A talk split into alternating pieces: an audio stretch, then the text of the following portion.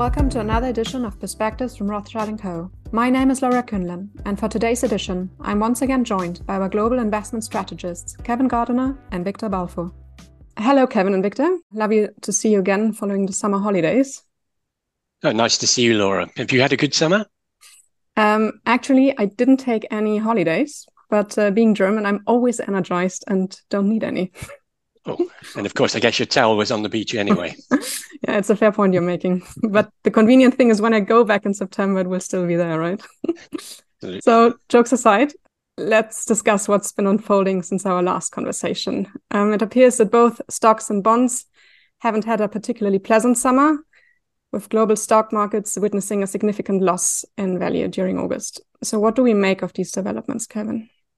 Well, I think you could probably summarize it as a case of summertime blues. So it's uh, it's not been a good month by any standards, but I don't think that the bad news is likely to last that long. The reason for the the sell-offs in both stocks and bonds? Well, firstly, uh, economies sounds a bit strange, but economies have been stronger than expected, especially in the United States. And that may sound a little bit strange given that lots of business surveys have been quite weak, especially in Europe. But the actual hard data that measure output and transactions, as I say, especially in the States, have been firmer than expected. And what that's done is that it's encouraged uh, the markets to think that maybe interest rates are going to stay higher for longer than they'd previously been expecting. And in particular, what we've seen is a little bit of a rethink at the far end of the yield curve. It's not that people have changed their minds about immediately about the immediate policy response to this growth, but they're thinking that uh, longer term interest rates may actually stay high for longer than they'd been expecting uh, beforehand. Not because of underlying inflation, but simply because they think the level of real rates needed to contain inflation is going to stay high because economies are not that fragile. I think another factor that's been driving things too is simply that, uh, remember, the bond market in particular has benefited in the last few years from the fact that central banks have been owning and buying bonds. And of course, that's stopped, and there may have been a little bit of seasonal indigestion as central banks have actually been selling bonds through the, the summer. So that's that's why the bond market's had a difficult time of it. And that's spilled through to equities because interest rates are important to equity markets as well, particularly when it comes to gauging equity valuations.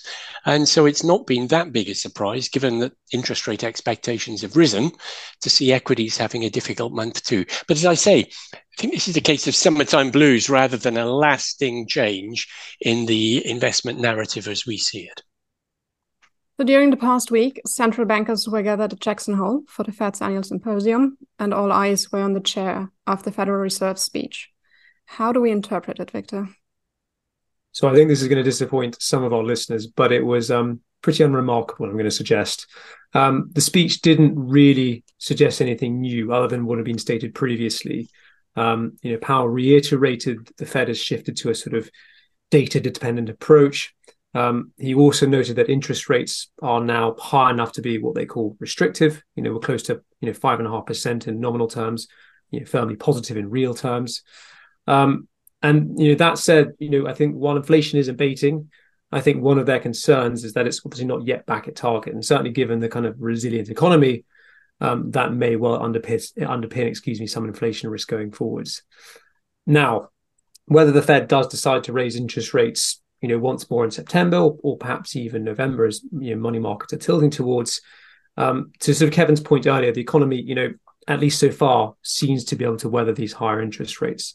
And I think for us, it's not so much about how high they go, but how long they're going to stay at this level. You know, there's implied policy rates for next year are slowly repricing higher, more of a kind of plateau shape that is now appearing uh, in that money market curve into next year. The last time we spoke, we also touched upon China's economy and its post pandemic economic challenges. Now, the Chinese property sector is making headlines again. So it seems that the bad news just keeps coming, does it not? Yes, it's been it has been a difficult period. Um, you know, growth has disappointed, albeit you know it's important to say it is still expanding. Um, but of course, you know, the kind of big consumption led rebound um, that we were expecting or hoping for at the start of the year has really failed to materialize. Uh, and I think we're seeing this also in the context of a, quite a weak global manufacturing backdrop. Um, but you know, to your point, Laura, perhaps more worrying, of course, is the kind of fragile property sector. Now, it's been nearly two years, I guess, or so since concerns first emerged around Evergrande, um, and we've had a number of property developer defaults since then. Um, there is a concern, I guess, today of a kind of wider domino effect, you know, spillover back into the shadow banking system um, and perhaps even beyond. For us, we're not so much worried about those sort of systemic risks. I think as we see it, there are sort of few feedback loops into the kind of global financial system, if you like. Um, that said, you know, the property market downturn is a big drag on output. Um, and you know certainly it will be kind of contributing to the kind of weak stock market sentiment that is uh, that is playing out at the moment. You know, the onshore A share market, for example, is down nearly seven percent this year in dollar terms. Um, the wider stock market is up 14, so there's quite a spread um, in terms of, of that relative return this year. But there is a sort of perhaps a modicum of light at the end of the tunnel. Um, you know, policy support has been slowly shifting in a sort of more positive direction, if you like. Um, the Beijing, uh, the PBOC, excuse me, has been um, easing policy rates in a very targeted way, admittedly. Um, and Beijing has also been talking about you know fiscal policy to support you know consumption. Um, it remains to be seen, I think, if to see if these measures can re- reinvigorate growth, confidence, but certainly we think the structural drivers are still very much uh, intact on, on, on the kind of China story. This then already brings me to a last question. Does this change our asset allocation, Kevin? Well, on the topic of China first, I mean, China and the wider emerging Asia market, um, that's been our favorite part of the emerging bloc for a long time.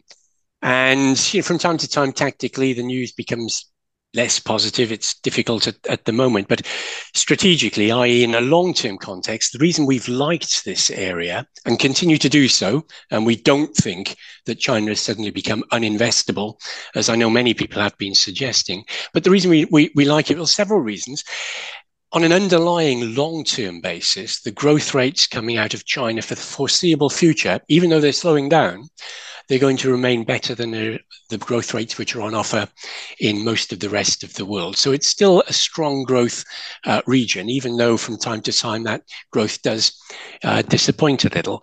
Secondly, big thing that China and the wider emerging Asian market has going for it is it's got lots of diversification in terms of the sectors and economic exposures.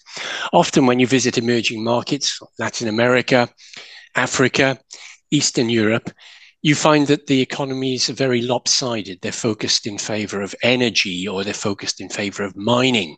Um, in the case of Asia, you've got a very wide spread of diversifying businesses that will give you exposure to the wider underlying growth rates in that uh, that area. And then thirdly, because it's been so disappointing for a while now, this is one of the least expensive parts of the global stock market. So valuations are also on our side. And although it's been a difficult call, we do want to stick with an overweight position in emerging Asia and in China within that. More widely in terms of asset allocation, I mentioned earlier that we're in the middle of a little bit about uh, about of summertime blues. We're not that surprised that interest rate expectations have uh, been backing up in the way that they have done uh, and moving to take on more of that plateau profile that Victor referred to. We didn't think economies would be quite this robust in the United States in particular, but we did feel that they weren't about to collapse. So we're not that surprised, and we think uh, eventually we think stock markets will be able to settle down and deal with the current level of bond yields and likely interest rates. And once again, we'll be able to focus on ongoing growth in earnings. And that should, we think, propel stock markets back upwards. And that's why uh, we remain with an overweight position in equities. It's a relatively recent addition. We restored equities to an overweight only a month or so ago, but we're very much sticking with that. And the corresponding underweight for us is now that we're relatively light on liquidity. Many thanks to the both of you. Then I propose we catch up again after I've had my, my holidays. Bye for now. if you want to find out more about the topics discussed in this episode, please go on www.rothschildandco.com forward slash insights. Thank you for listening. Please note, this audio content is produced by Rothschild & Co. for information purposes only, and any reliance on the information provided in it is done at your own risk. This content should only be used or reproduced with the express written permission of Rothschild & Co. The podcast is not provided as a solicitation, recommendation, or invitation to buy or sell any security, fund, or any other banking or investment product. Nothing in this podcast constitutes advice of any sort, and no responsibility is accepted in relation to the fairness or accuracy of it. The value of investments and the income from them can go down as well as up, and you may not recover the amount of your original investment. Past performance should not be taken as a guide to future performance.